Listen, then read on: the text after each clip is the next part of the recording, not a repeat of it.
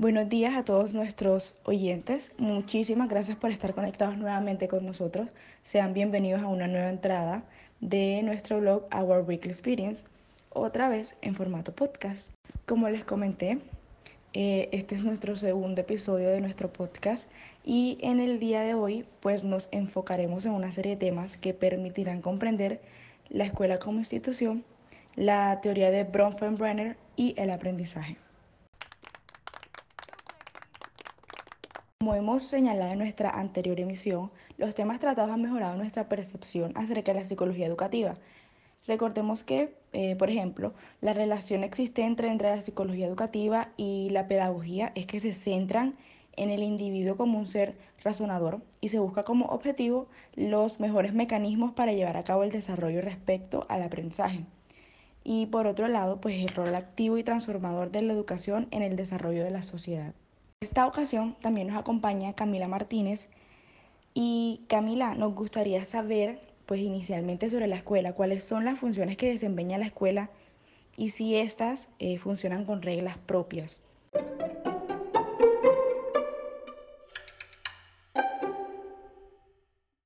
La escuela es una institución que funciona con reglas propias, a través de las cuales interactúan los individuos, empleando signos para tratar contenidos que promueven el control social. Asimismo, se relaciona la escuela con otras instituciones como la familia y menciona que se relaciona por su función socializadora, razón por la cual se asume que las dos juntas son fundamentales para la socialización. En este sentido, los elementos que forman parte de la escuela, como la niñez, la figura del profesor, el tiempo y el espacio y el campo del saber. En definitiva, la escuela sirve como objeto de estudio para distintas disciplinas que se interesan y se preocupan por mejorar el trabajo que en esta se realiza. Teniendo en cuenta esto que nos acabas de informar, yo me he dado la tarea de investigar en diferentes temas relacionados con la psicología y quiero preguntarte sobre el modelo ecológico. ¿En qué consiste la teoría de Bronfenbrenner? Bueno, Natalia, este modelo se denomina el modelo ecológico de Bronfenbrenner. Esta perspectiva ecológica consiste en la mirada que tiene sobre el comportamiento humano y la otra relacionado al desarrollo de estrategias para la intervención entendiendo el desarrollo como un fenómeno de transformación de cambios perdurables en un ambiente ecológico donde las personas se relacionan con este. Además, este explica cómo se desarrolla el individuo a través de los diferentes ambientes en los que se desenvuelve y que influyen en el cambio y en su desarrollo cognitivo, moral y relacional. Muchas gracias por este aporte, Camila. La verdad considero muy interesante este tema. Tengo entendido que este modelo se compone por sistemas. ¿Podrías, por favor, explicarnos con ejemplos los sistemas que conforman la teoría de Bronfenbrenner? Los sistemas que conforman este ambiente ecológico son el microsistema, que es el ambiente inmediato de la persona, por ejemplo, la familia y la escuela. El mesosistema, que es la continuidad entre microsistemas, donde participan las personas, las relaciones, por ejemplo, la familia y el trabajo. El exosistema, que es el sistema donde ocurren situaciones que afectan indirectamente a la persona. El macrosistema, que son patrones que organizan la vida social, por ejemplo, la ideología o la cultura. Y el cronosistema, que indica la temporalidad de las organizaciones entre los diferentes sistemas. La verdad es que considero este tema muy relevante y me hace reflexionar mucho sobre la influencia tan importante de las interacciones que tiene el medio ambiente eh, con relación a las personas en cuanto a su desarrollo cognitivo, psicológico y todo lo que implica esta. Es muy interesante la dimensión de todos los grupos sociales en el transcurso de la vida de un individuo. También es realmente interesante cómo todos forman parte del proceso educativo y, por ejemplo, el aprendizaje que es un concepto básico y es el proceso a través del cual adquirimos eh, ciertos conocimientos, competencias y habilidades que se hacen muy útiles para la vida diaria o laboral. Con respecto a esto, quisiera que por favor me respondieras cómo se genera el aprendizaje. Para que el aprendizaje se dé, es necesario tener en cuenta los elementos, sus prioridades y relaciones, así como el objetivo que se persigue. Además, aprendimos algunos elementos del sistema de aprendizaje, como el qué, que indica lo que cambia como consecuencia del aprendizaje, el cómo, que son los mecanismos cognitivos del aprendizaje, y el cuándo, cuánto, dónde, etcétera, que indica lo que se hace para promover el aprendizaje. Entiendo. Entonces, con respecto a lo que mencionas anteriormente, ¿qué corrientes son aquellas que explican el aprendizaje? Las corrientes que tratan sobre el aprendizaje son el empirismo, el racionalismo y el constructivismo. En cuanto al racionalismo, Esta doctrina establece que el conocimiento surge gracias a la mente. Aunque existe un mundo externo a partir del cual la gente adquiere información sensorial, las ideas se originan del funcionamiento de la mente. Descartes y Kant creían que la razón actúa a partir de la información adquirida en el mundo. Platón pensaba que el conocimiento puede ser absoluto y que se adquiere mediante la razón pura. Por otro lado, tenemos el empirismo, que sostiene que la única fuente de conocimiento es la experiencia. Desde Aristóteles, los empiristas han afirmado que el mundo externo es la base de las impresiones de las personas. La mayoría de los autores aceptan la noción de que los objetos o las ideas se asocian para formar estímulos complejos o patrones mentales. Locke, Beckerley, Hume y Mill son algunos de los filósofos más conocidos que adoptan esta perspectiva teórica. Y por último tenemos el constructivismo que afirma el conocimiento no es una copia de la realidad, sino una construcción que el ser humano elabora con esquemas que ya posee y lo que genera en su interacción diaria con el medio que le rodea.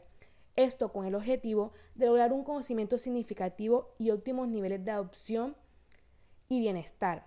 Esto, este enfoque plantea una interacción y un intercambio de conocimientos entre el docente y los alumnos, de tal forma que se puede llegar a, una síntesis productiva para ambos y en consecuencia un aprendizaje significativo. Ahora bien, ¿cuáles son los niveles que conforman el aprendizaje?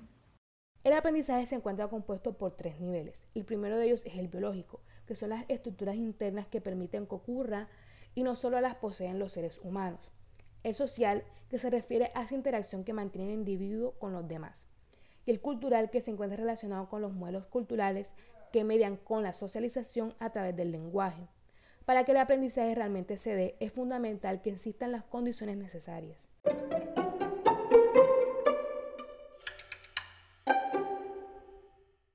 La verdad es que con respecto a lo que opinaste anteriormente, considero que este tema es de gran relevancia, ya que al comprender qué es el aprendizaje, se nos hará más fácil darle la importancia que merece, no solo en el ámbito educativo, sino en cualquier escenario, puesto que el aprendizaje se encuentra en cualquier tarea que realicemos. Eh, bueno, Camila, y el momento que tanto temíamos ha llegado, el cierre de nuestro programa. Por eso, a manera de conclusión, quiero hacerte una pregunta que le puede interesar a todos nuestros oyentes que son estudiantes de psicología y están en búsqueda eh, del camino a tomar en su carrera. ¿Qué les podrías contar desde tu experiencia? Eh, ¿Qué significó tomar clases de psicología educativa en la Universidad del Norte? ¿Para qué te sirvió y qué se dan en estas clases? Bueno, Natalia, es una pregunta que me hace sentir muy, muy melancólica porque siento que esta clase me brindó la oportunidad de conocer un mundo que como tal no sea conocer durante el transcurso de la carrera. Siento que como psicólogos educativos tenemos un gran reto que es promocionar más nuestra especialidad ya que estamos tan enfocados en salir todos siendo, sea psicólogos clínicos o sociales, que se nos olvida que tenemos muchos más desafíos desde la formación de nuestras futuras generaciones. Una de las actividades que más importancia tuvo durante mis clases fue eh, realizar una revisión bibliográfica acerca de un tema eh, que representa una problemática social y yo escogí el embarazo adolescente, que sin duda despertó un deseo en mí de trabajar en este tema y contribuir un cambio para la misma pues al realizar reseñas conocí la profundidad en que consiste esta problemática. Al hacer un árbol del problema me sirvió para identificar todo lo que aborda una mirada general sobre sus causas y sus diferentes consecuencias. Finalmente, eh, para concluir, realizamos un video interactivo donde conocí cifras extremadamente alarmantes desde nuestro contexto y esto definitivamente prendió la alarma roja y vi que lo mío estaba en todo esto. Esto por un lado. Igualmente quiero mencionar de manera general cómo semana tras semana fue este proceso, para que te enamores como yo de nuestra materia y de cómo me sirvió a mí para dedicarme completamente a esto. En cuanto a la semana 1, conocí la diferencia entre la psicología, lo psicológico y los psicólogos. En la semana 2, seleccionamos la temática del contexto problemático de niños y adolescentes que antes te mencionaba, que es el embarazo adolescente. La semana 3 conocimos los retos en formación y el ejercicio profesional, el impacto de nuestra labor bajo el contexto cultural del país donde vivimos, es decir, a lo que nos debemos enfrentar en nuestro entorno viviendo en Colombia, incluidas las competencias necesarias y las instituciones. En la semana 4 conocí la psicología de los contenidos escolares mediante una dinámica grupal, rescatando la interrelación entre el pensamiento y el alumno, la manera en que se intenta promover el aprendizaje mediante la enseñanza y el estudio de los procesos cognitivos de desarrollo aprendizaje e interacción y el estudio de los procesos cognitivos eh, y específicamente de los contenidos. En la semana 5 se trabajó la función de la interacción pedagógica, es decir, cómo saber desarrollar la educación entendiendo por educación una acción que permite la transformación de la realidad cuando pasó a la innovación. También estudiamos los modelos pedagógicos como dato curioso. Puedes conocer más en nuestro podcast anterior que pues tratamos este tema ya más específicamente. En la semana, en la semana 6 revisamos unas reseñas de otros grupos acerca de las problemáticas que ya mencioné y fue de gran utilidad para conocer otras problemáticas diferentes a las del embarazo adolescente. En la semana 7 trabajamos el desarrollo del lenguaje y la construcción del conocimiento, resaltando la importancia de la escuela y lo que ofrece esta y reflexionamos de manera en la que aprendimos eh, del colegio de una forma muy diferente. Hablamos de nuestra experiencia en el mismo y comprendimos según Cajiao cómo funcionan estos procesos. Durante la semana 8 conocimos los, los elementos correspondientes a la escuela moderna. La semana 9 hicimos un podcast que sin duda no te preocupes que puedes escucharlo y que está muy interesante. Durante la semana 11 tuvimos la oportunidad de seleccionar, comentar y compartir un podcast realmente muy interesante sobre eh, otros compañeros de la clase. En la semana 12 hablamos de la teoría de Bronfenbrenner, que fue la que tuve más eh, gusto de compartirles hoy. Durante la semana 13 comprendimos el aprendizaje que también expliqué en la sección de hoy. Y en la semana 14 tuvimos un espacio para compartir nuestras ideas de un video muy interesante que tuvimos planeado por mucho tiempo. Y ya en la semana 15, que fue nuestra última semana de clase, pudimos compartir nuestro video del embarazo adolescente en el que dimos cierre a este proyecto tan interesante. No siendo más, dime si después de conocer todo esto no te quedarían ganas de conocer más detalladamente todo lo que estudiamos en psicología educativa.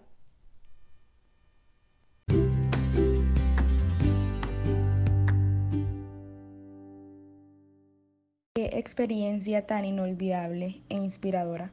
Nos complace que nos compartieras tanto de tu experiencia personal y de todos tus conocimientos. Sé que será de gran aprendizaje para todos nuestros oyentes. Damos las gracias a todos por mantenerse pendientes de nuestro programa. No olviden dejarnos sus dudas y sugerencias a nuestro correo educationforthesoul.gmail.com. Que tengan buen día.